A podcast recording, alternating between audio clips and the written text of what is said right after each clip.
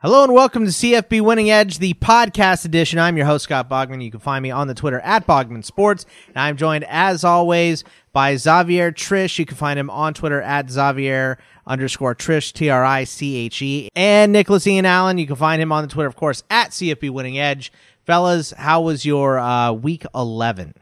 Uh, week eleven wasn't bad. It, uh, I mean, that, that's putting it mildly. I mean, this was the probably the, the week we've all been looking forward to uh for several weeks, if not the whole season, and it really lived up to expectations. I mean, L S U able to knock off Alabama, go into Tuscaloosa, pick up a huge win uh in what's been the you know the most anticipated game uh, of the year, and for it to live up to that hype was was really uh exciting. But also we were treated to uh a, a top ten undefeated matchup that we didn't expect in Penn State and Minnesota, and and uh, that exceeded expectations. Minnesota able to to pick up the uh, upset win there. So all told, I mean, it, w- it was a very exciting week. It was uh, a pretty short slate with a lot of bye weeks, so we were really able to concentrate on those marquee matchups, and uh, it was exciting. Lived up to my expectations, probably exceeded, I should say, my expectations. So a lot of fun last week. Xavier, just a great game between L S U and Bama, right? It was awesome. Ew, that game was a tale of two halves. But, I mean, that week for me was really fun. Uh, I lost a fraud. One fraud got exposed, and another one almost got exposed this week. So, um, but they're just hanging in the balance, and I'm waiting for them to lose as well, and we'll get to that in just a second. But, yeah, this was a really good week. I, I enjoyed this week of college football. I mean, even in the games that weren't on national, uh, you know, on the national platform, I mean, Oklahoma always is, but they – They held off Iowa State at the end. Yeah. Uh, Boise State and Wyoming went down to the wire. I mean, there were some really decent games. You know, Georgia beat the crap out of Missouri. Uh, Wisconsin and Iowa was close. So it was just, like uh, Nick said, an overall fun week. Now, how did the numbers look, Nick? Because uh, I feel like we did pretty well this week. So the games that we talked about on the pod, uh, did pretty well. We, we went three and one, uh, the numbers compared to uh, those lines against the spread. Uh, but the one we missed was was a big one. I mean, I, I was uh, really high on Alabama, um, made a, a you know pretty bold statement that uh, thought Alabama was, was going to win and, and uh, by two touchdowns. And obviously that did not happen. So uh, the one we missed was, was a big one, but the others played out uh, pretty much according to uh, the way we thought they might. Uh, we didn't, I, you know, the numbers did not call for the outright upset for Minnesota, but um, you know, the, but uh, the did have the Gophers to, to cover. So that was good uh, for the, the entire week. Uh, if we if we ignore uh, the zero and seven start uh, for games that kicked off between Tuesday and Friday, which was just brutal to, to only have you know one or two games. Those to games are hard on. to pick anyway. I mean, you got yeah, teams going on very little rest, and then the injury reports are even worse on short rest. I mean, they're tough to pick those those uh, weekday games. It, it can be, and it and it's a different. Uh, so I, I haven't really talked much about this on the pod, but but one thing I do, and, and it's something that our tier three access or our tier three patrons have access to. I, I have a database that one shows uh, all of my power ratings. Just I have the, the sort of the dials uh, turned with different weights on different things, just to sort of see, you know, are we putting too much stock into roster strength? Are we putting too much on coaching? You know, what, what are some improvements we can make moving forward?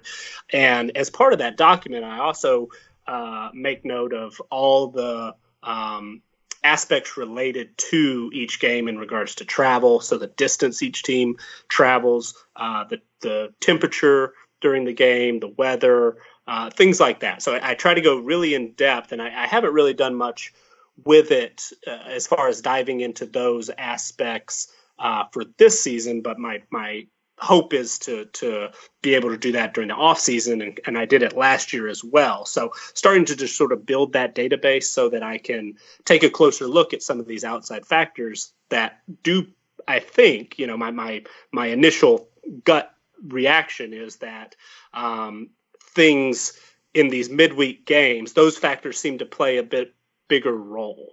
Uh, like you said, shortened weeks or, or just sort of playing at an odd time, uh, you know, playing on a Tuesday night in thirty degree weather with snow in the forecast is, is, you know, that that's a it's lot. No way to live.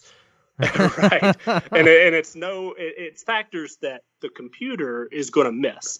Right. So, it, you know, I, I, in, or just sort of in the basic, you know, this team based on these players, the, you know, this past performance, that sort of thing, uh, that, you know, it's, it's another level, another layer, uh, of things that a lot of analytics-based systems will miss. And and so I keep track of those things, one, to see if there is any aspect of that that I can apply in the future. Like if we just happen to find out, like, oh, well, in these midweek M A C games, the home team has a, you know, a huge edge in, in whatever situation. You know, I don't necessarily expect to find that, but Uh, I'm, I'm curious because those outside factors do play a big role in these type of games. And obviously, I mean, you know, uh, we're not catching something because last week oh and seven was just uh, brutal. It was a big hole to climb out of. But um, taking that away, the, the rest of the week was fine. I mean, the, the uh, games in which we had the wrong teams favored, uh, those went four and four, which obviously would, we would prefer better, but it was definitely – felt exposed that there were eight of those games last week. That's about double what we normally have, and it is double what we have this week. We've got four in that situation, but uh, you know, that that's sort of the the key uh, area I'm most interested in, and, and that's the one that has uh, covered fifty-six point nine percent against the spread for the season and and sixty-four point four uh, since week five when we made some adjustments to uh, add team performance ratings. Uh, a, a little bit more. Um, but, uh, yeah, overall, I mean, you know, the, the numbers were fine. Seven and five in games between uh, top twenty-five teams and a Power Five opponent.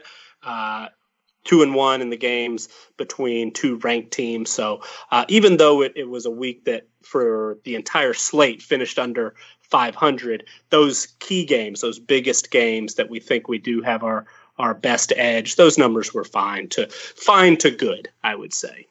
All right. I mean, I, I, I find it crazy that we're almost, the, the regular season is almost done and we're still getting the wrong team favored in a bunch of games. So uh, it's kind of nuts to me that that's how it happens, but that's just how it always happens. So uh, taking a look back at week eleven, uh, I mean, these were just some great games. And the Baylor and uh, T C U game, and, and I heard the Solid Verbal talking about this, uh, that Baylor is going to get an R L O game coming up here, with, or L R O game, which means luck ran out.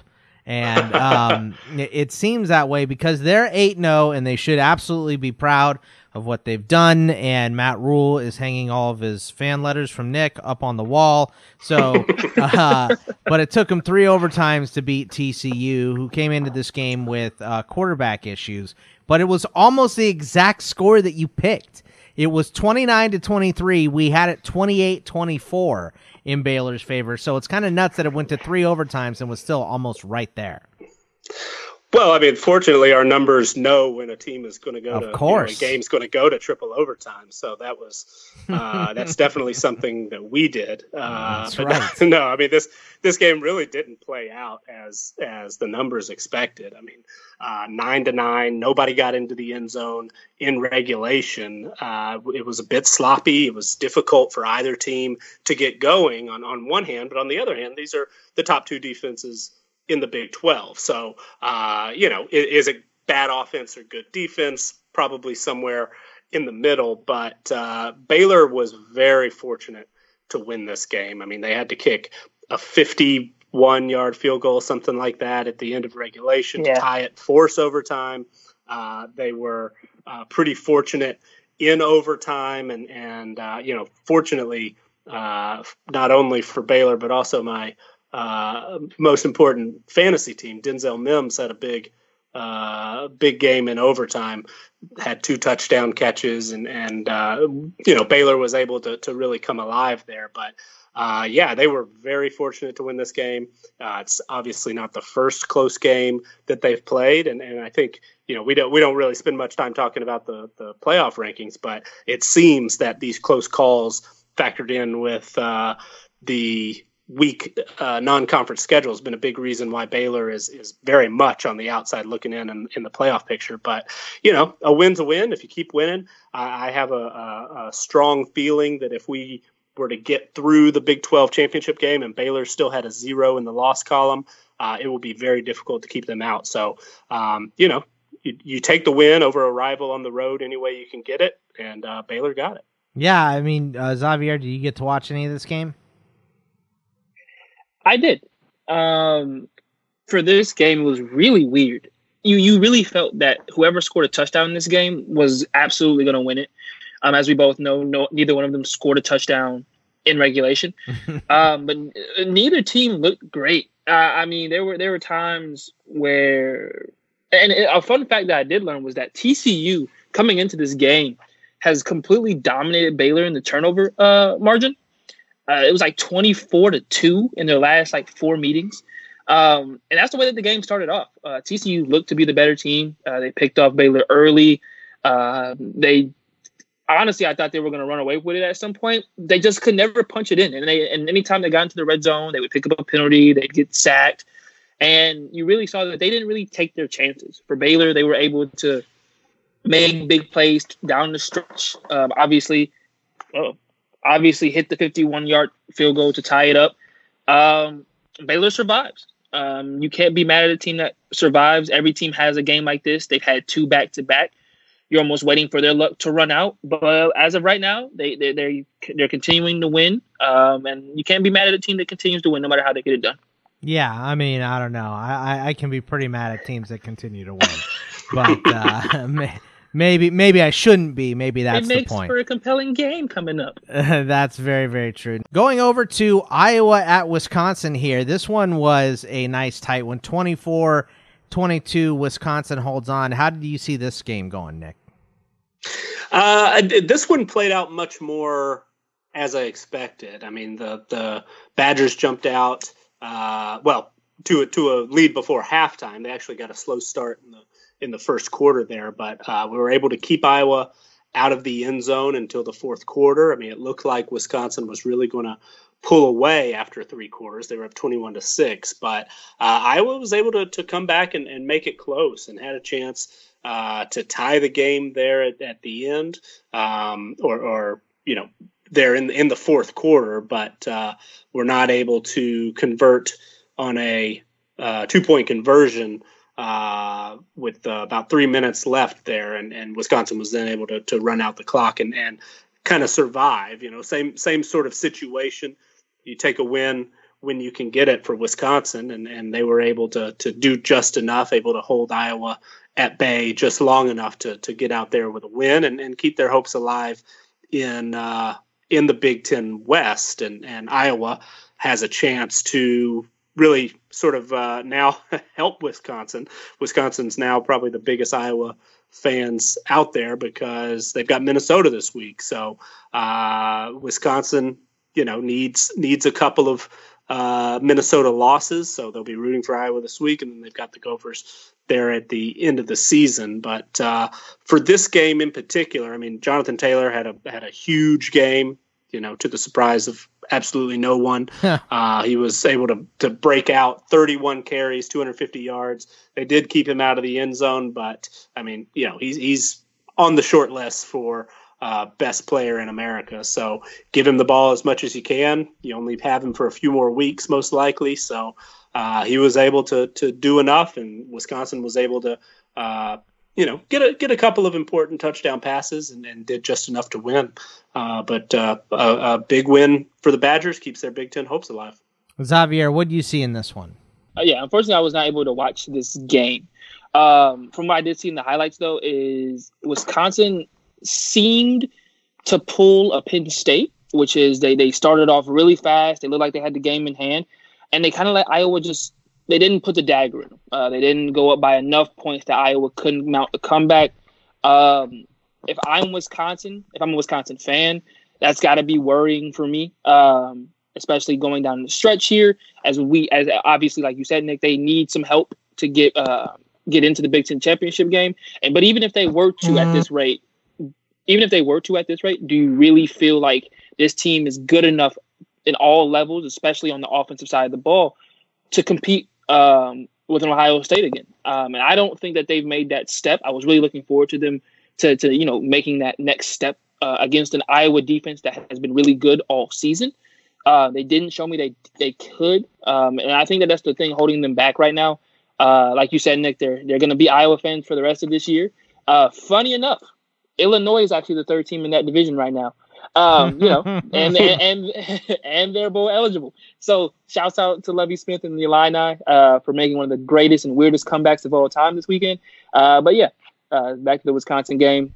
Wisconsin looked like they normally have, like they have all season. Uh, for the most part, the offense just gets stagnant at times, and it's it's really weird. So, uh, go, going over to Penn State and Minnesota. I mean, this was a fun game, yes. and Minnesota just jumped out uh, from the very beginning. And I don't know if the game would have been this close if Minnesota didn't really take their foot off the gas at the end here. So, I mean, it was just a You know, Rashad Bateman opened it up on, you know, what Nick, you and I talked about this on the I T L podcast. That should have been a pick on that very first throw from Tanner Morgan to uh, Rashad Bateman, but uh, no help over the top. The corner missed it, and he ran it in for a touchdown, and it was all Gophers after that.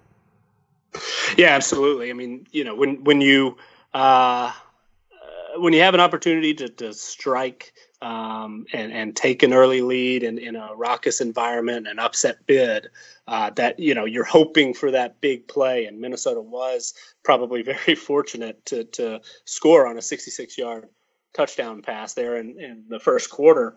Um, but, you know, that, that you, you look for opportunities like that when you, when you're gifted uh, in some ways a, a chance to make a big play, you, you capitalize, and Minnesota did it. And, and uh, they, Uh, really perform well all game. I mean, the, you're absolutely right that they uh, kind of slowed down in the second half, and, and that let Penn State get back in the game. But, I mean, the passing uh, performance for, for uh, Tanner Morgan was just incredible. I mean, eighteen of twenty for over three hundred yards, three touchdowns. I mean, we haven't seen Uh, Penn State look, you know, allow those sort of numbers all year, and, and Minnesota uh, did not run the ball as well as as uh, you know they they normally do, uh, but they were still able to to run for more than one hundred yards, which is more than Penn State uh, had given up on average. So so you know that's something, and, and I don't think anybody expected three hundred thirty-nine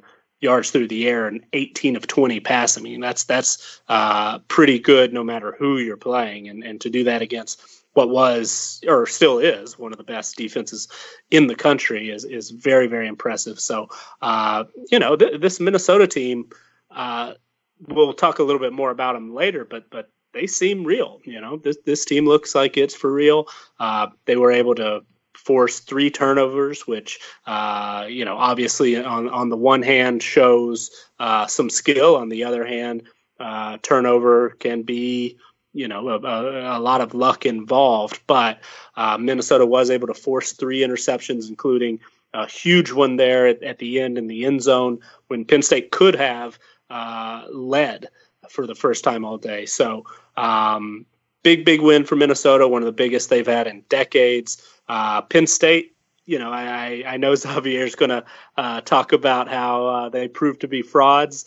Uh, I would probably uh, not go quite that far. I, you know, Penn State showed me some things on offense.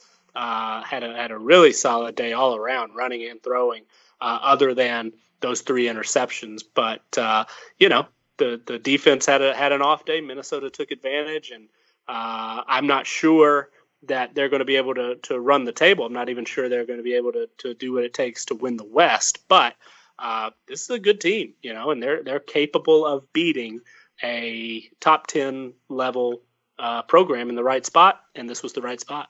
Our, uh, is it the F word here, Xavier, for uh, the Penn frauds State? Were found out. It's about time. Uh, roll the boat. P J Fleck for mayor, like ah, thank you. Um, this game was. I, I'm I'm gonna start off by saying first off, first and foremost, I was shocked by the way Minnesota was able to pass the football to Nick. I thought this was gonna be a grinded out kind of game that, you know, Minnesota was gonna win on a last second field goal, and I was gonna walk in here and be like, okay, well, Penn State's are frauds, but they're not as fraudulent as I thought they were. Quite the contrary. Um, I think Minnesota really showed possibly the weakness of Penn State, which is if you're able to get up over the top and you're able to keep your quarterback clean, then you can move the ball down the field against this team. Um, as Scott was saying, they they took their foot off the gas, and that was really what allowed Penn State back in the game. Uh, they stopped taking the deep shots. They stopped testing the, the, the shorter corners, and that receiving core for Minnesota is for real. All three of those guys are talented. They are, you know, they're not just possession receivers. Uh, they have size, speed. Uh, this this was a coming out party for all of them. Um, I really liked the uh, what Minnesota was able to do. They they essentially said, we're at home, so we're just going to throw ball to the wall. We're going to go for it. And, and I really respected that. They didn't play nervous, uh, and they didn't play into the hands of Penn State, which would uh, which would have been trying to come out and, and uh, establish a run game off of the bat rather than try the corners, which for the most part haven't really been tested all year. For Penn State, they kind of played how they have all season. Um, Sean Clifford had an un, had, had an unlikely game for himself, but it, the tale of two halves and the, and the lack of consistency in their offense kind of reared its ugly head finally. Um, you know, the, the offense hasn't yet to really put together a full piece of work, including this game, and they've been asking the defense to do way too much. And uh, for for once, the defense, you know, finally got, you know, caught a couple of times in the wrong formations, and got and, and the receivers for Minnesota obviously made some great plays to go on top of that. So you have to give them kudos for that. But Penn State, when you play this way, you're you're you're asking to get beat by a team that doesn't care who you are and has the ability to actually pass the football, which is something that they haven't seen really all year. Uh, the only team that honest I can honestly say on their schedule has a passing attack that's even comparable to what Minnesota showed on Saturday was Michigan, and Michigan put up twenty-one points. But we all know that, you know, Penn State jumped out to an early lead on that one, and Michigan tried to come back late. Um, as far as Minnesota's concerned, they have the Wisconsin game at the end of the season at home, so I think that has to be something that we have to look forward to. Yes, they have Iowa on the road, but if they get past Iowa this week, I mean, all all things point to the Big Ten championship game. I believe that they're in. Are they in if they beat Iowa this week? Uh, I'm, I'm not one hundred percent sure. Yeah, it's sure. In Iowa City. Yeah. Yep. Yep. Yeah, and if they and if they beat Iowa this week, they would have to lose to Northwestern and Wisconsin to not be in the Big Ten championship game. So, uh, Minnesota, P J Fleck, he's got it going. This is the first time they've been undefeated this long since, what, nineteen forty-one. So, congratulations. Um, but, yeah. Xavier is rowing the boat. All yeah, right. Man. I can't even swim. So let's go. you, can't, you, you can swim. You can't swim? No, I can't swim. Oh, man. As I've always said, if I was in Jaws, I would have died early. But, you know. Well, it wouldn't have been the shark. Well, row, well, row no, I would have drowned. Row the boat very carefully then, Xavier. Yeah, don't yeah, rock yes. the boat. So that's what I would say. What about uh, the biggest game of the century of the week? L S U beats Alabama forty-six forty-one. Joe Burrow wins the Heisman. I mean, we can pretty much uh, write it in stone at this point. Um, Clyde Edwards-Helaire looked amazing, and uh, Bama didn't look terrible. They just couldn't keep pace. And I think if this game was two or three minutes longer, Bama might have won it because they were really uh, starting to hit their stride in the second half. But too little, too late. Joe Burrow and the Tigers uh, beat the, the Crimson Tide on the road, Nick. So... Uh, not not that surprising of an upset, but um, huge game here. Fun one, too. Absolutely. I mean, it, it was, uh, like I said before, it totally lived up to expectations. And, and uh, it took a little while to get going because Alabama uh, just shot itself in the foot on the first two offensive drives of the game. I mean, they they went sixty-three yards and seven plays in the in the red zone, looked like they were going to get Uh, you know, go up early, uh, at the very least, get three points on the board after they had driven all the way down. And, and then the ball just falls out of Tua Tagovailoa's hand, and, and L S U's able to recover, drive ninety-two yards just with a quickness. I mean, quick strike. Uh, from that point, it, it was almost like it stunned Alabama. I mean, you know, the, to, to see their uh, Heisman uh, contending quarterback just sort of have a, a, a just a, a whatever. I, don't, I don't even know what to call it. Just sort of a bit of a fluky play.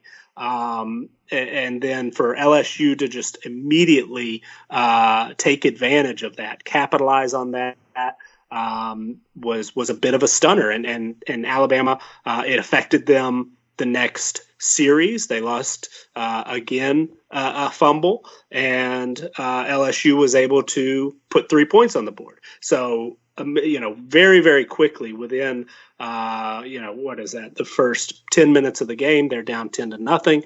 Uh, really, you know, Alabama didn't uh, sort of get things going until the touchdown return from Jalen Waddle. That, that really sort of sparked things. And at that point, you know, it seemed like, all right, finally, let's let's let's get going. And and uh, I think you're right. If if this game had, you know, a fifth quarter, so to speak, there's a chance maybe Alabama would have enough time to to pull it out. But they just, you know, those first two drives, especially that first drive uh, on both offense and defense, when when neither, you know, were able to to uh, get the job done, they just dug themselves uh, a hole that was too big to climb out of. And, and L S U has proven that it is an elite team, and, and you can't uh, make mistakes like that, or they're going to capitalize. And, and uh, at that point it was, you know, it, it wasn't over, but the tone had been set.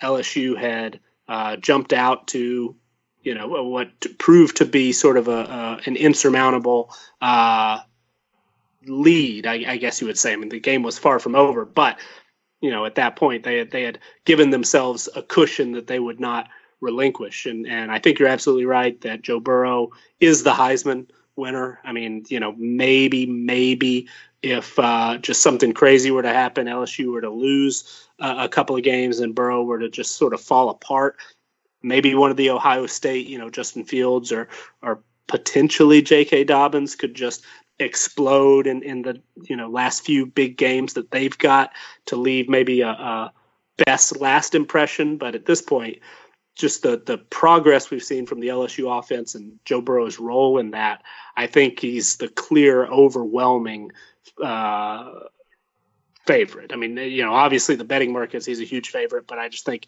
uh, that, that just in general speaking, overwhelming. He's he's the huge favorite to win. Uh, Clyde Edwards-Helaire, I was probably most impressed with his performance of, of anybody in this game. He was uh, just a, a weapon, both as a runner and a receiver. Uh, he I saw something the, the P F F guys said that he broke ten tackles, I believe. I mean, to make an Jeez. Alabama defense as, as you know, uh, as talented as it is, and, and certainly it's not perfect. They're playing some young guys, especially in the front seven. But, you know, to make Alabama uh, miss ten tackles in, in a single game, one player, that's pretty incredible. And and um, the just he he absolutely is taking control of that running back job. I mean, I think a lot of us thought that by this point in the season, you know, probably the, the freshman would be uh, up there. You know, uh, John Emery, I think his first name's John, yeah. uh, was my was my bet. To, oh, yeah, to, absolutely. To be the leading uh, ball carrier by this point in the season. But, you know, he didn't even get in the game, I don't think. I mean, he, he certainly didn't touch the ball. So uh, for, for Edwards-Helaire to, to just, you know, put his foot down and say, this is my job, and for him to respond in a game like this and, and put up those sort of numbers and, and just not even, you know, some of the things that, that the numbers miss, just those missed tackles, little extra hidden yardages, uh, picked up, you know, key first downs by just getting one or two extra yards. Uh, it was huge. And, and L S U was able to go into Tuscaloosa, put up forty-six, uh, just very, very impressive. Um, Alabama, of course, is Uh, a, a very, very tough team. This, in, in no way, in my opinion, is the end of, of the Alabama dynasty and, and, you know, whatever. But uh, I'm not sure it even knocks them out of the playoff conversation, obviously. Uh, so things will have to, to probably, you know, a lot of things would have to, to happen for Alabama, I think, to, to get in. But uh, this is still a very, very good team. I think they're going to win the rest of their regular season games, and depending on what else happens, we'll see. But uh, huge win for L S U, biggest win in a long time. Uh, and though I was, you know, had a had a fairly large position on Alabama, was was pretty uh, bullish on the Tide in this game. Uh, also, it was good to see L S U come out and, and uh, pick up a huge win on the road, and, and very impressed. Uh, great win for the Tigers. Yeah, I mean, Xavier, this game, like Nick mentioned, uh, a lot of fun, a nice back and forth, really with a, you know, L S U going up and Bama trying to make a comeback. I don't know. Maybe if Bama had faced some adversity at all in their schedule, they would know how to react when they got punched in the mouth. That's just me thinking out loud here. What do you mean? They did. Yeah. They, when they played Duke, like the first two drives, right? Yeah, I, I do remember about four minutes into that game, everyone was like, what is wrong with Bama? They don't have nine touchdowns yet, and they're playing Duke. What a, what a, you know, what a tragedy we have going on here. But uh, uh, look, I, I'm I'm not trying to knock Alabama. They're obviously a great team. I still think they're going to make the playoff, but uh, I don't know. I'm kind of yeah. not surprised by uh, L S U winning this game uh, outright. No, I mean, that morning, I had a friend call me, and I said, uh, I told him L S U by fifteen, and he, he, he looked at me like I was on drugs. Um, well, they didn't win by ra- fifteen, so they didn't. They didn't. So I how guess were the right? Dogs? I mean, they. I mean, an eighty-five-yard touchdown with a minute to go is garbage time, in my personal opinion. But um, I think that this shows a lot t- that. That L S U was able to go into Tuscaloosa and win this game. Um, obviously, if they were to win in Baton Rouge, a win's a win regardless. But to go into Tuscaloosa and walk out with a W, and the way that they did it um, was impressive. Uh, you put up thirty-three points and a half on a defense that, up until this point, probably had been giving up thirty-three points to anybody all season. And on top of that, it's the way in which they did it. They, for some parts of that game, I felt like Alabama were, was panicking. Um, I feel like they panicked uh, right before halftime with the two interception.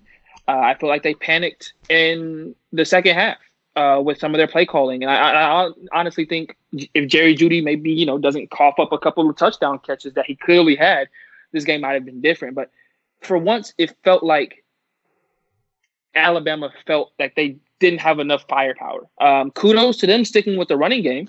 And Najee Harris, you know, obviously making himself one of, you know, he was a five-star coming in, but he had an amazing performance. Um, and, and I've never seen a team put up that many points pretty much going to the running game uh, to start the half. And, and that's just, you know, impressive in its own right. But L S U did enough. They continued to keep them at bay. Um, when the offense needed to score, they went and got one. You know, they they put up only thirty-three. They put up only thirteen points in the second half, excuse me. But they got touchdowns when they needed to. When they needed the answer, Joe Burrow, take them down the field, put it in the end zone.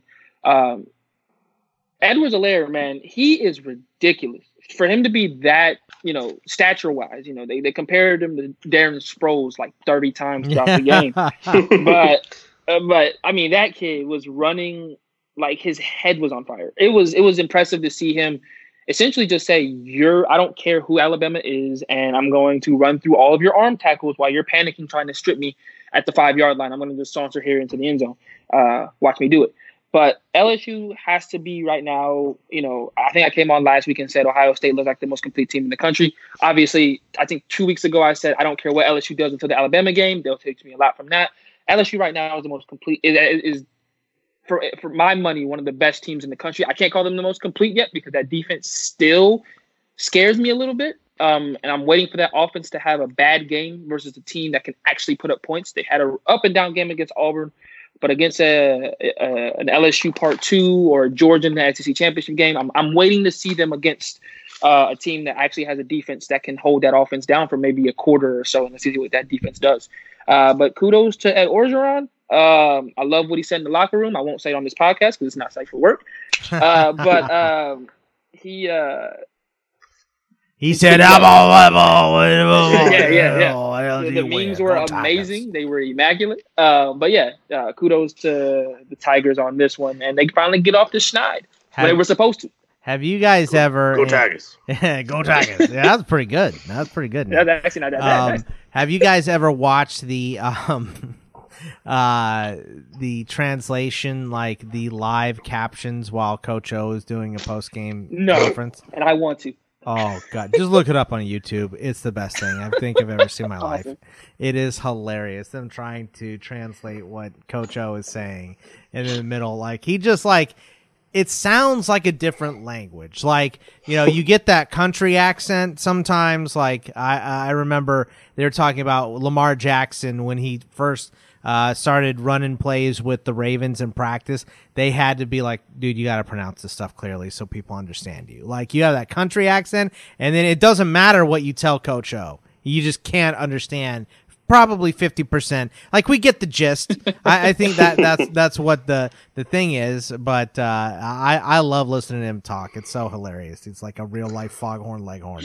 So oh, it's it's working with uh, players and recruits. So that's right. Doing, apparently. Oh, did you see working. that video of the, yeah. the L S U players going over to their recruiting section after the game was over? I was like, wow, these guys are feeling ballsy right now. But I don't blame them. I don't blame them. uh, let's go into week twelve here. We got another uh, week of good matchups. I mean, we're all looking forward to week eleven and the amazing matchups that it had, but there are some really, really good ones here in week twelve, and we're going to start out with Navy uh, going on the road at Notre Dame. Notre Dame's favored by seven and a half points here. Ian Book coming off of one of his best games ever. But I know Notre Dame fans call this the most stressful three hours of the season here, Nick. So, is I mean, Navy's ranked. Malcolm Perry's up for the Davey O'Brien Award. So, can Navy pull this game off? You know, it, it's uh, my my first instinct is to say no. I mean, Navy's only beaten Notre Dame once in like the last what three decades or something. Uh, but it, it you know wasn't that long ago. Uh, I think what two or three years ago they they uh, beat Notre Dame. So uh, it, it's it's certainly possible. But uh, I, I my first instinct is to say that Notre Dame is just far and away a Uh, more talented team. I, I think that uh, it's very, very unlikely that Navy's able to pull the upset. That said, you know, Navy is is capable of giving any team fits, and, and they do give Notre Dame fits. So they've covered at least four of the last five, including last year when Navy was just uh, pretty horrific, uh, especially on defense. And, and so that's that's really been the biggest Uh, reason why Navy has been able to turn itself around. They do have a new uh, defensive coordinator, Brian Newberry, who uh, today they just released the, uh, I guess, semifinalists or something for, for the uh, Names with the Broyles uh, award for uh, top assistant coach in, in the country. There were about thirty names, something like that. And, and he was one of them, and, and he certainly should be given strong consideration because uh, last year Navy allowed six and a half yards per play, which ranked one hundred twentieth in the country.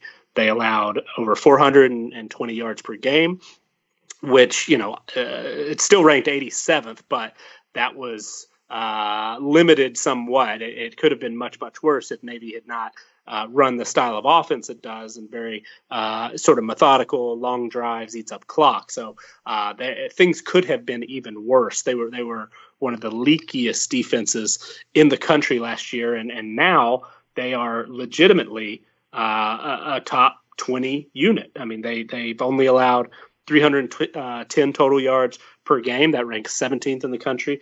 They had now only allow four point eight eight yards per play, which ranks twenty-first. So this is a, a complete turnaround, and I, I think is the, the biggest reason why Navy is sitting in the position where they are. But uh, the sort of if that's reason number one, reason one A is, is Navy said, all right, Malcolm Perry, you're our quarterback, and just go out there and, and run this offense. And, and last year they tried to move him around a little bit, tried to to put Zach Abey at quarterback and Perry at, at, in the slot, which was understandable because you want to get two of your best players uh, on the field at the same time. But Malcolm Perry is is is a game changer. I mean, he's uh, looks like number five in the country in rushing offense. He, he's averaged over one hundred twenty, uh, or excuse me, one hundred thirty yards per game. He's run for sixteen touchdowns, both of which are number you know best by far among quarterbacks in the country.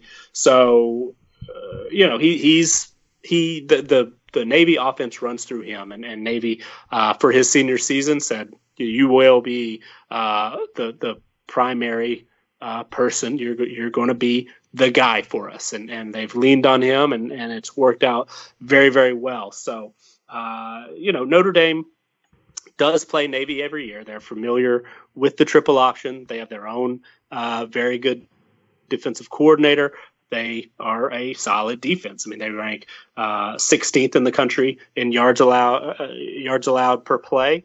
They rank twentieth in the country in net yards per play. So the offense has has uh, been productive as well. I think we've talked several times now about Ian Book. Uh, as a passer, it seems that he struggles against quality defenses.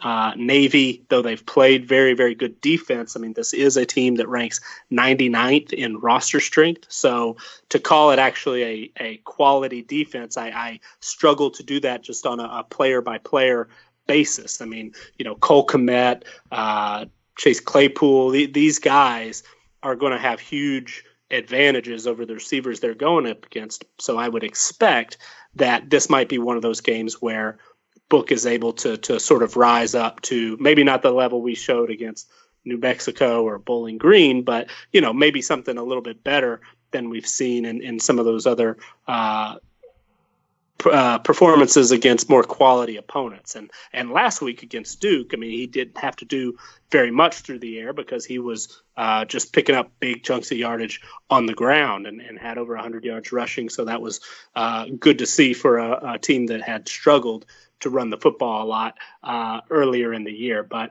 uh, I, I know I've talked around it, you know, but I've, I've mm-hmm. sort of sort of roundabout all, all, you know, try to give everybody their compliments and, and everything. And, and this is a really difficult game to pick because our numbers have uh, Notre Dame as a, as a pretty big favorite, is, is almost a, a two-touchdown favorite. We've got the final score projected at uh, twenty-eight to thirteen. But, you know, looking sort of, uh, again, you know, outside factors, uh, I, I don't know that that weather necessarily other than cold is going to be an issue. But uh, but just the fact that Navy has a way of sticking with Notre Dame. They have a way of, of uh, they game plan things really against any opponent very, very well, uh, like to dictate the tempo of the game and, and against a Uh, team with a huge talent advantage like Notre Dame has. They're eleventh in roster strength, by the way, so that's an eighty-eight team gap. Uh, you know, they they have a way of um, cutting that roster advantage in the style of play that, that they operate in. And so that makes me think that this game certainly could be closer. I think Notre Dame will win. I think it'll be fairly low scoring, uh, but I think that that Uh, the receivers that Notre Dame has are, are perhaps just going to be a little too much to handle. I think Notre Dame wins. Uh, we're projecting them to cover, but personally, I'm not so sure.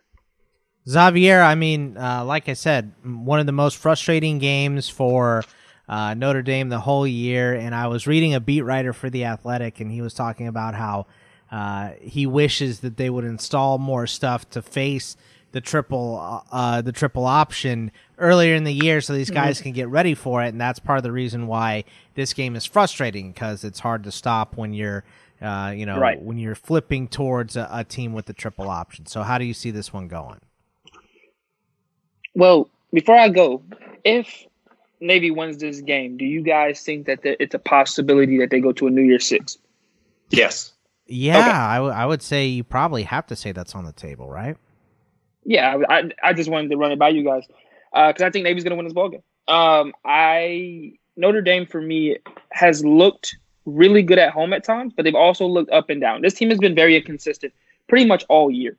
Um, and against a Navy team, the one thing that worries me heavily with Notre Dame is that can Ian Book do the uh, do enough with the limited amount of snaps he's going to get?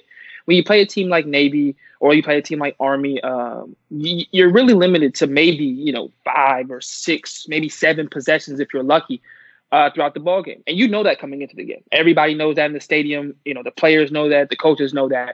And, you know, let's say Navy goes up fourteen nothing. After when that happens, you begin to rush.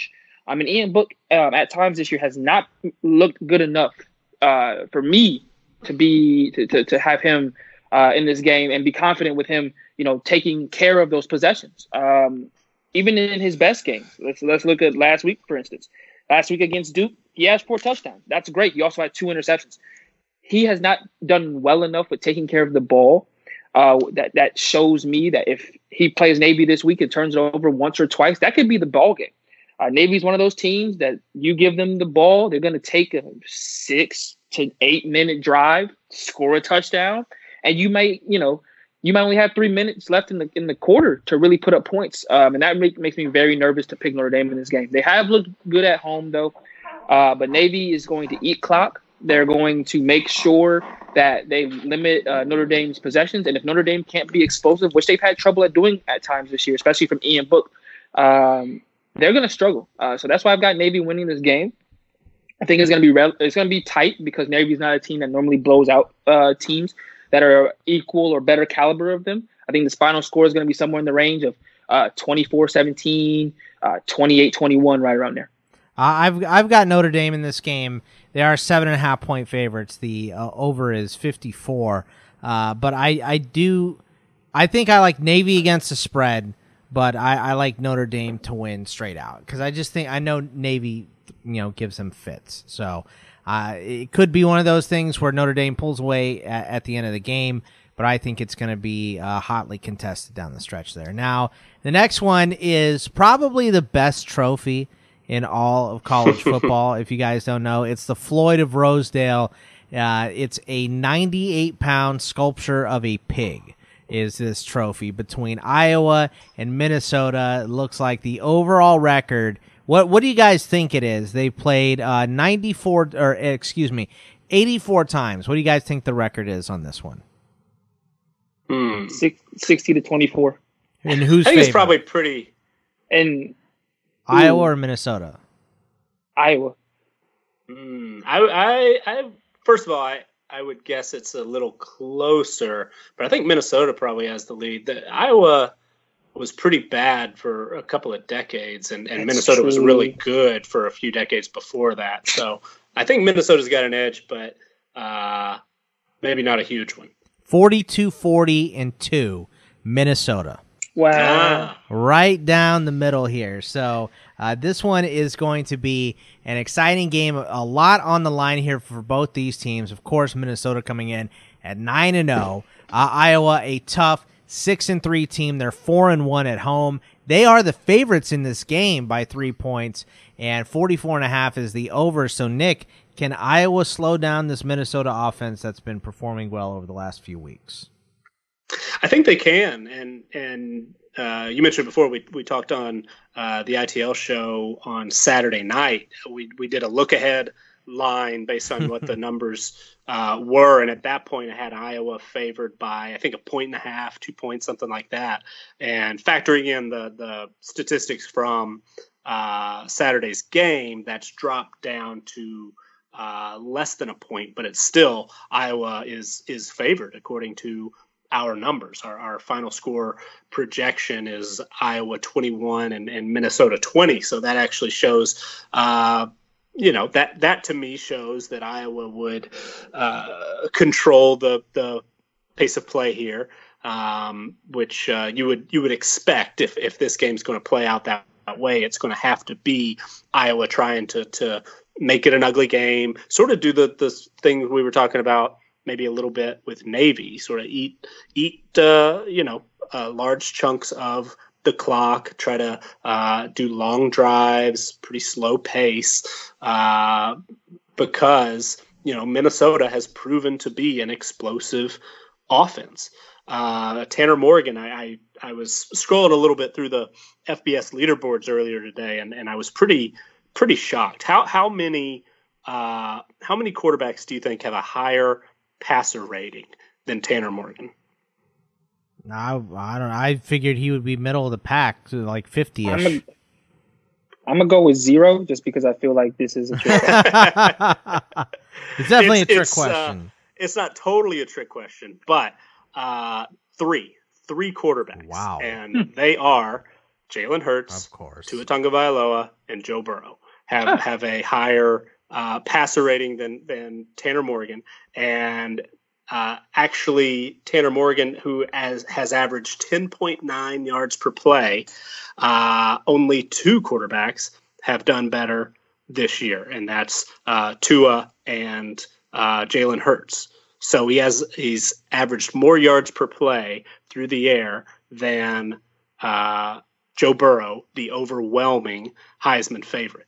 And that that was a bit of a shock to me. I mean, I knew he had had some good games. I knew he'd earned a, a you know, big chunk of production points in our uh, player rating system just based on some three hundred yard games. And, and uh, this wasn't the first time that he's put up like an eighteen of twenty type passing performance. So uh, Tanner Morgan, who let's not forget, was not expected to be the starting quarterback. Zach Anakstead yeah. started last year before he got injured. Uh, it seemed, you know, that they would compete, but seemed like there was a pretty good chance that Anakstead was uh, going to be the starter had he not got hurt again in fall camp. So uh, at this point, Tanner Morgan's proven, at least on paper, uh, you know, on, on as far as some of these key statistics that that uh, I look for, to be one of the best quarterbacks in the country. And that's incredibly impressive. That's going to be a big test for Iowa, who has uh, been banged up in the secondary a lot this year. And they do have one of the top, most talented pass rushers in the in the nation, A J Epinesa, and he's come on a little bit uh, in recent weeks, but uh, he's been relatively quiet, much quieter than I expected. Been overshadowed perhaps by somebody like Chase Young at, at uh, Ohio State, but um, you know, Iowa's going to have their hands full with this Minnesota offense. Obviously, we've been uh, talking about their passing game, the running. Uh, running back rotation is is deep and talented. Um, they they're three deep there with guys that that they feel good about uh, running the football. The offensive line has been solid uh, this year, so Minnesota is capable of uh, beating Iowa. I mean, they they have um, uh, a top thirty-five roster. They rank thirty-fourth in, in roster strength, which is about fifteen spots ahead of Iowa. They have been a top fifteen team as far as team performance, so they're they're worthy of of uh, this ranking that they've gotten uh, from from the playoff committee. They've been a top thirty offense, top twenty-five defense as far as yards per play. So in the net, they're a top twenty team. So this is a very solid team. We've talked a lot about them already. I think they do have a slight talent advantage. Obviously, Iowa has the home field advantage, which is key. It is always a, a tough place to play there at Kinnick Stadium. So uh, it'll be a close matchup. I could see it going in, in a variety of ways. Either, uh, uh, you know, the most likely, for whatever reason to me, seemed to be a close Iowa win or a Minnesota uh, maybe more comfortable win. I, I could see it playing out similarly to the Penn State Uh, game if they're able to to connect on a, a few long pass plays. Um, but uh, as far as our numbers go, yeah, we, we have Iowa as, a, as the slightest of favorites. Uh, so it would not shock me at all to see Minnesota go down. But, you know, this is a different Minnesota team, and, and not only from twenty eighteen to twenty nineteen, but from the first, you know, three or four weeks uh, of twenty nineteen, they have come on very, very strong. Uh, they proved it against a quality opponent. Uh, you know, some might say fraudulent, but uh, I say quality opponent. Uh, and and you know, this well, this is a good team. Wouldn't surprise me at all if Minnesota wins this, something like uh, twenty-eight thirteen, something something in that range. But uh, officially, we're going to go with twenty-one twenty Iowa, and uh, that that very well could be the way it plays out. All right, Xavier, what do you, uh, are, is Minnesota a bunch of frauds? Are they going to lose this game? Um, very well possible. Um, I see this game as a boom or bust game for Minnesota. Um, essentially, it's either going to end up, as Nick said, a huge victory for them, uh, somewhere in the range of two touchdowns, or I see Iowa winning this game by seven and it being a defensive struggle. Um, so I see this as a boom or bust game for Minnesota. I think that they have the ability to win this game. Um, it's going to be on the road. This is their first big-time road matchup of the year. Um, obviously, you know, they play Penn State at home. Well, it, it'll be good to see them play on the road. Uh, they could be a completely different ballgame. Uh, but, uh, yeah, I, I think that Nick ha- Nick's right. But I, I'm I'm going to pick Minnesota here because I don't think that they're fraudulent. I think I, I believe in P J Fleck, and I believe in this ball club. Yeah, I think just the overwhelming momentum that Minnesota is carrying into this game, and they're not going to let it stop. Like, that's the thing. That's the thing about row the boat, is you just keep working and working and working. As long as everything's going right, you you know, you, you can prove it. And I think they're going to prove it again, and I think they're going to beat Iowa in this game. But this one, like, sitting down and logically thinking about it, you know, how these two teams match up, if Iowa can slow down the passing game, uh, I think they can turn this into a game that they like. So uh, it's, you know, all three of us have uh, kind of waffled on this game, but I think I think uh, we're all picking Minnesota too. So I mean, it's a it's a. It's a tough, it's a weird one, and and, and the, the same with Navy and Notre Dame. I mean, and, and perhaps uh, it just happens to be that that these two are are like this. But I think in a lot of ways, it sort of happens at the end of the season a lot when some of those outside factors that that we talked about earlier in the game play a bigger role. I mean, you know, what's the wind going to be like? What's the weather going to be like in Iowa City? I mean, that those things matter. Right. Uh, it, it, in some ways, it seems to me the more I watch a team, uh, the more questions I have. And, and while I do think, like, okay, Minnesota has playmakers. That was uh, a little bit of a concern of mine coming into the year. I knew Tyler Johnson at, at wide receiver. He had an overwhelming number of targets last year, and I knew they had running backs capable, but I, I you know, I, I hadn't yet seen them click offensively. Well, now I have, but do I trust my eyes? Like, are they really, you know, have they taken that big of a step?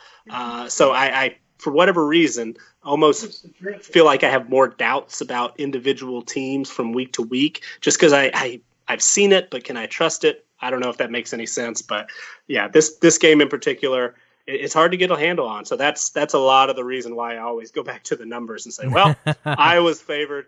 Go with Iowa, yeah, right? But, well, I, I mean, feel like you want to take the Gophers, though, right? You want to take do. the Gophers. I, I yeah. think I do. You're right. And, and okay. you know, part of that is I know Iowa's been really banged up. Uh, their offensive line has gotten healthier, but it was it was you know had a couple of key guys out for, for chunks of time in the early part of the year. The uh, defensive backfield, same thing, getting healthier, but you know guys, even if you you are healthy enough to play, as we saw, you know uh, a big time guy Tua Tagovailoa, healthy enough to play, but he wasn't one hundred percent. I think we all know that. I mean, he's he's questionable to play this week. And, and I think there's, you know, a decent shot that he, uh, if he does play, he doesn't play very long just because they want to get him fully healthy. So, you know, these guys that Iowa's has had to uh, maybe rush back from injury quicker than, or, or the players try to rush back quicker than, than uh, you know, they're not quite one hundred percent yet. I think that's certainly a, a possibility. Those things linger. So I think Minnesota is healthier. I think they are deeper. They do have a talent advantage, but you know, Iowa City is a tough place to play. All right. They they do a good job of of uh, play making you play the type of game they're going to play. So I do yeah, go back exactly. and forth a lot. Yeah, I mean that it, yeah. it's a fun game, but we have two other games to cover here. uh, what about Oklahoma? uh, Oklahoma on the road at Baylor here. I think I said Oklahoma at first, like a real Oklahoma. redneck. Oklahoma on the road against them Baylor Bears, and Oklahoma is a ten-point favorite here. sixty-seven and a half is the over. Uh, I mean, this one, oh, God, I don't know what to do here I, because we talked about luck running out for Baylor, but Oklahoma's defense has played terribly the last couple weeks. So, Nick, how do we see this one going? So this one, have Oklahoma as a, as a pretty heavy favorite, and, and it's basically in line with what the odds makers have.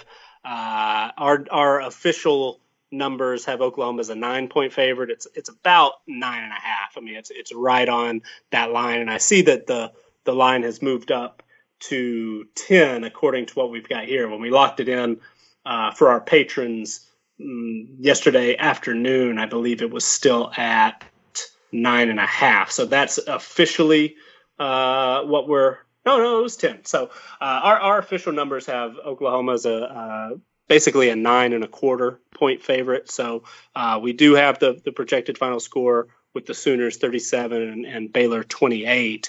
Uh, I, I think that seems about right. I mean, I, I do.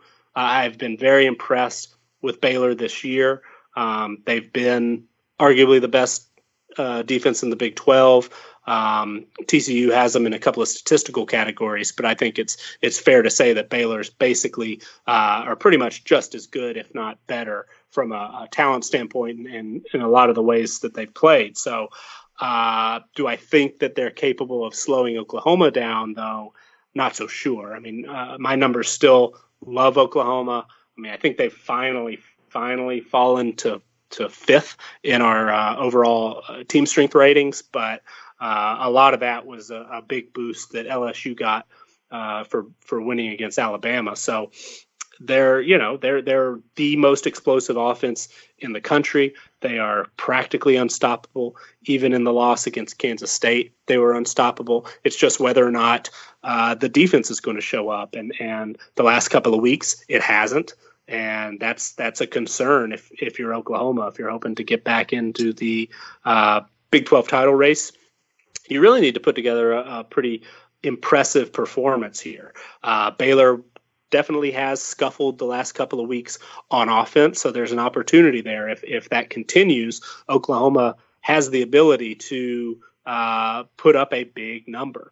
I I, I honestly feel uh, similar to the last game. The numbers have Baylor covering, but I, I almost see this as a game that Oklahoma comes out and makes a statement. Now, I know they did lose a couple of guys again uh, to injury.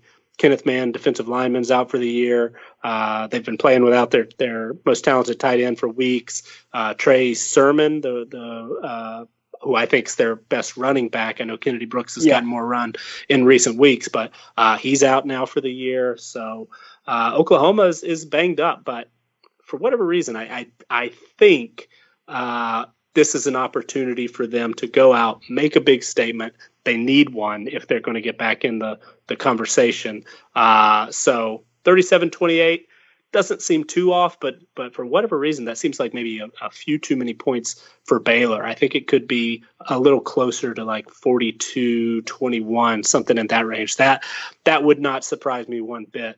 Uh, but Baylor's been uh, a bit of an overachiever all year. I'm a huge fan of Matt Rhule, as we all know. Um, and, and so, yes, again, on the other on the other side of things, it wouldn't shock me if this is another close one. But I think Oklahoma's got a clear uh, advantage, uh, specifically in talent, but uh, on offense, big time. Uh, so I think I think it's pretty safe to say the Sooners should win this game. And if they do, you know, it'll be their best win by far.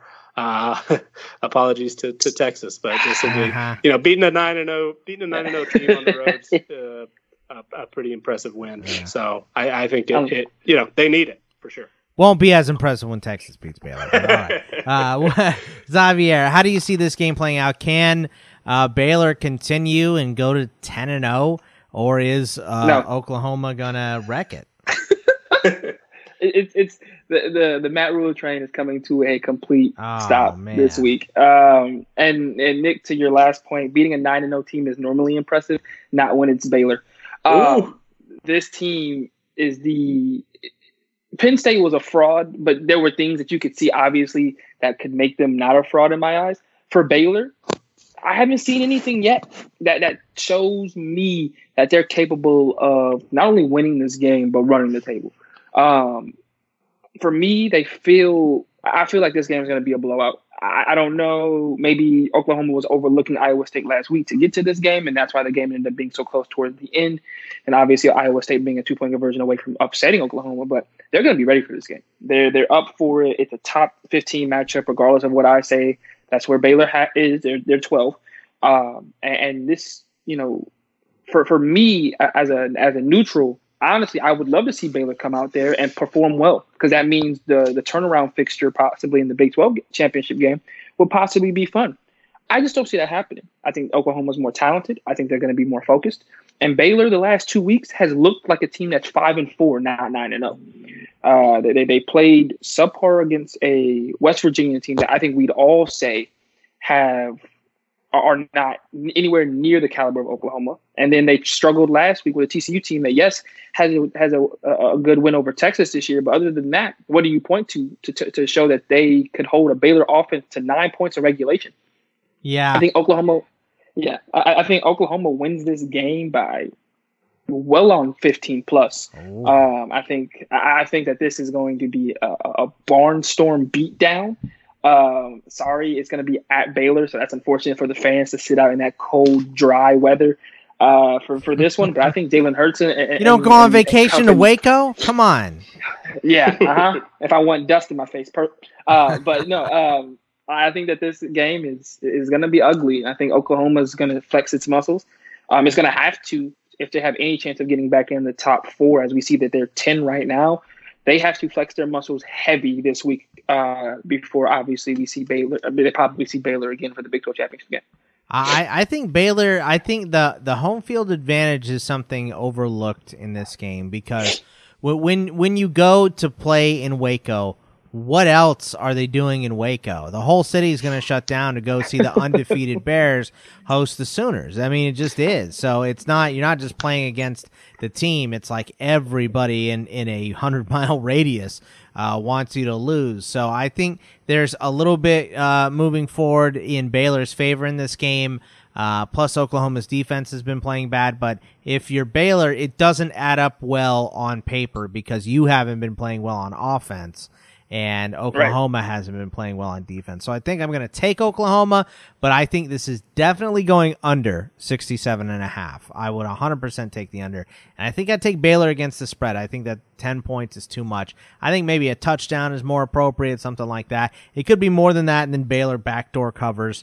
But uh, I think I would go with uh, the Bears against the spread, but the Sooners straight up in this game. Now, the one that you got, you guys are looking most forward to here. Georgia at Auburn.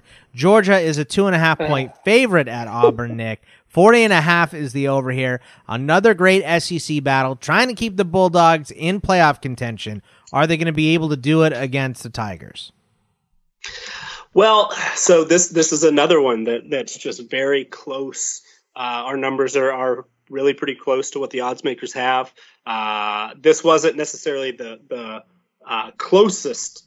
All of our numbers have been this week. We're about three point three points uh, away from, from what the odds maker ha- have. But um, uh, when when just looking through all the lines, but that's about as close as we've been. That's probably our second or third closest. Uh, just comparing our, our projected point spread to uh, the odds maker. So not a whole lot of difference in, in many games. And this is another one. Uh, but we've got Georgia as a slight favorite, roughly Four points, a uh, little bit more than uh, three and a half at, at this point. We've got a final score projected of Georgia twenty-one and Auburn seventeen. That seems, you know, that that seems like a, a fairly likely outcome, in, in my opinion. Um, Georgia has certainly uh, not been explosive on offense, and, and you know that's been a big talking point in recent weeks, uh, particularly leading, leading up to uh, the Florida game, but. You know, this still is a team that ranks in the top twenty in yards per play. Now, certainly some of that can be attributed to uh, some big uh, performances, top performances against non-conference uh, foes in the, the opening weeks of the year. But, you know, contrast that with Auburn, who ranks sixty-eighth. Uh, Georgia has has gained uh, over, you know, zero point eight point, uh, yards per play more than Auburn Uh, this year, and, and that's a significant margin. Uh, Georgia's also been one of the best defenses in the country, and, and particularly the last few weeks. They picked up uh, their third shutout of the season last week against Missouri. Very impressive. Right now they rank sixth in the country in yards allowed per play uh, at four point three, and, and that's you know not a huge advantage over Auburn, but it is uh, an advantage. Auburn has allowed four point seven five points per play, and, and that's sixteenth in the country. So, you know, similar defenses, but Georgia, believe it or not, uh, you know, based on what we've been hearing for the last few weeks, actually does have an edge on offense. And, and Auburn is probably going to be without um, its uh, leading rusher again, Jatarvius Whitlow. Uh, he, he might be uh, able to play, but we really haven't seen much from him the last few weeks. So uh, I think that, that there's a good chance, even if he does play, he will be limited. And, and that's, you know, that's cause for concern. Georgia has their own injury issues. They lost three offensive starters uh, over the course of, of last game. Lawrence Cager went down uh, with a separated shoulder. Three offensive linemen were helped off the field at different points. Now, fortunately, if you're a Georgia fan, it, it sounds like uh, none of those players will miss significant time. In fact, it, it sounds like uh, almost all of them, if not all of them, will, will be able to play this week. So, uh, but, you know, again, as we've talked about, any injury, it doesn't just heal overnight. So, so it's certainly something to to keep an eye on. And, and these are pretty evenly matched teams from a talent standpoint. Georgia does have an edge in roster strength, but that's uh, because they are uh, a bit more experienced, and, and our numbers do take experience into account. Georgia, uh, by our numbers, is the fifth best roster in the country, and Auburn is twentieth. So that's not a huge gap, but it's it's fairly significant. Most other areas, they're they're pretty similar. I mean, two similarly rated coaches. We've got the number eleven and number twelve uh, rated coaches according to our numbers. So, uh, you know, a, a lot of factors are are pretty similar. We do see Georgia with a slight edge on offense, with a slight edge in talent, and and that's a big reason why we have them favored here, even uh, on the road. But Auburn is capable of, of beating anybody any given day, especially at Jordan-Hare Stadium. So uh, I expect a close game. I expect it to be fairly low scoring. twenty-one seventeen seems about right, but to be honest with you, it could be Auburn winning twenty-one seventeen. That would not be a shock at all. So I think it'll be a close game, a tough uh, game for, for both teams, but uh, do give Auburn, or do give Georgia uh, a slight edge on this one. All right. Is it a slight edge for Georgia? Is it a huge edge for Georgia for Xavier? Um, it's right in the middle. Uh, I can't go on a limb and say it's a huge edge because obviously Georgia's offense this year has looked um, inept at times. Um, and they, they've shown up in the big games uh, to an extent, but that defense is the reason why I have Georgia winning this game. Uh, that defense has been the best defense in the S E C, and they are, I believe, they're top four in most statistical categories at this point. They have yet to give up a rushing touchdown. They had their third shutout last week. And you can say, yes, it's against Missouri, but at, at this point, it, it doesn't really matter. The, the defense has played, has not given up twenty points to the opponent all year. Um, the twenty points that they did give, uh, that we did give up total against South Carolina, uh, seven of that was a pick six. So the defense has played impeccably great. Um, and, and we're going down to a team in Auburn who, I was there to watch them play Ole Miss. And let's just, I, I'm, I'm going to be quite frank, that offense looks lost. Uh, Bo Nix doesn't look like Uh, the guy that everybody called him after the Oregon game. Uh, they they without the ability to run the football, they can't rely on him to win them this ball game, which is why I, why I have Georgia winning uh, twenty-four to ten. I think that you're going to see just uh, an an inability for Auburn to move the football. I, I don't think that Georgia's uh, Georgia's offense is going to be ex- overly explosive or anything like that, but I just think Auburn's uh, offense is just not good enough to get it done. And I think Georgia's defense is, is going to eat off of that and, and cause some trouble for uh, Bo Nix. Um, and I don't know. Uh, last year's that it, it's one of those weird games because, as Nick said, it, it, it could really go the other way because Georgia's defense just hasn't been great. Georgia's offense has not been good enough um, at times this year. And if, if a slow start happens at Jordan-Hare, you never know what could happen. I mean, obviously, crazy things have happened there before. Um, but everything points to a defensive slugfest, uh, two amazing defenses, and whose offense is just better on the day. I think Georgia's offense is more consistent. I think I can trust. I, I can trust Jake Fromm over Bo Nix at this point.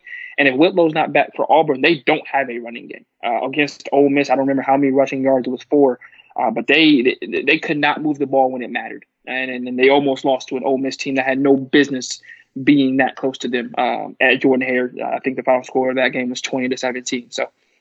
Uh, I got Georgia in this game, twenty-four to ten. I've got Georgia in this game, too, and it's because, you know, you have a nice debate between these quarterbacks, Nix and Fromm, but uh, Fromm started out bad. He looks better at the back end of the year, and it feels like Bo Nix is kind of hitting that rookie freshman wall.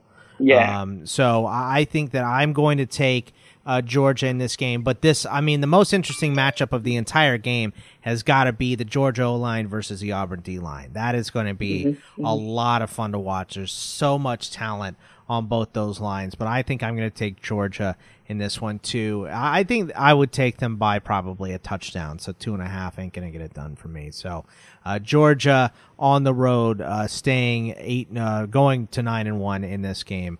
Uh, I think that's what happens. But that is I it. I would like to point uh, out. Oh, go ahead. Uh, I would like to point out, if it does come down to special teams, I can't. You got to go with Georgia at this point. Uh, the Carlson brother, I can't remember his first name, so I just call him the Carlson. And Anders, has, I think. Okay, Anders Carlson has struggled a lot this year, and, and not necessarily from long distances. He missed two against Ole Miss. Maybe yeah, he missed two against Ole Miss, or three, if I'm not mistaken. Um, and they were, and some of them were chip shots. Um, Didn't I know Rodrigo miss an extra point or something the other day, though? He's yeah, he missed an extra point. He missed a field goal against Missouri. I don't, I don't remember if he missed an extra point, but he definitely missed a field goal. I think he's missed two this year total. And he missed one against South Carolina. Maybe. Yeah. So, but I, I have to say right now, if I, if if it comes down to a special teams battle, who do I pick to kick the mo- to make the most amount of field goals? I would give the edge to Georgia in that route, and that might be where it comes, because both defenses don't look like they're going to be giving up a lot of touchdowns come Saturday. As long as it's not a Bears kicker, that's all that matters. So, the Bears have the worst kickers, but that is I going. Don't, I don't get that reference. uh, you don't remember the double doink? I mean, I know you don't watch a, a bunch of N F L football, but you had to have heard the double doink. So, but uh, that is going to wrap it up for Week twelve for us. I mean, it's getting down. Uh, we're uh, we're coming up don't on. You know, we're gonna have. Um, the championship week is, I believe, week fifteen for all those. Uh, Uh, conference title games. That's going to be a fun one, and then it's going to be about uh, award season and bowl games. So we're coming down to the end here. It's getting to be a lot of fun. Nick, tell everybody about the C F B Winning Edge Patreon. Yeah, absolutely. I, I touched on it a little bit earlier with uh, our weather and travel database for our tier three patrons, and and that's you know that that's for your serious serious.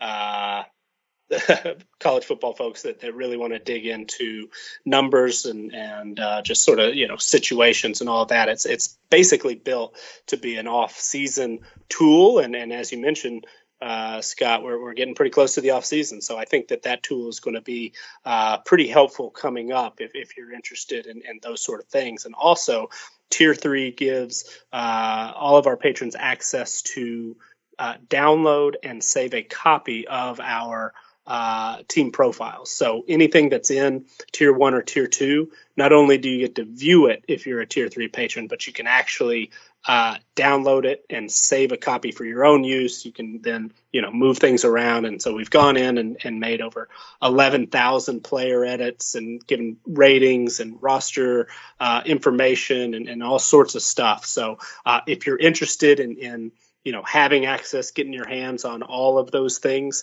uh, consider tier three if, if you're really serious about it. We try to, to, to you know, we, we talk about games and, and that's fun, and, and picking games is fun. But uh, really what I think C F B Winning Edge, sort of the, the most value that we provide is uh, with data. And, and we do it a little bit differently than a lot of things that are uh, out there. So uh, if you're interested in that sort of thing, do consider tier three. Uh, if you want something a little bit, uh, you know, more more surface level, we, of course, would, would love to have you at any level at, at patreon.com slash CFB Winning Edge. All right. Well, that is going to wrap it up for us. Remember, you can follow us on the Twitter at Bogman Sports for me, at Xavier underscore Trish, T R I C H E for him, and at C F B Winning Edge for Nick. And good luck in all your bets, and we will see you guys back here for week thirteen. Take it easy, everybody.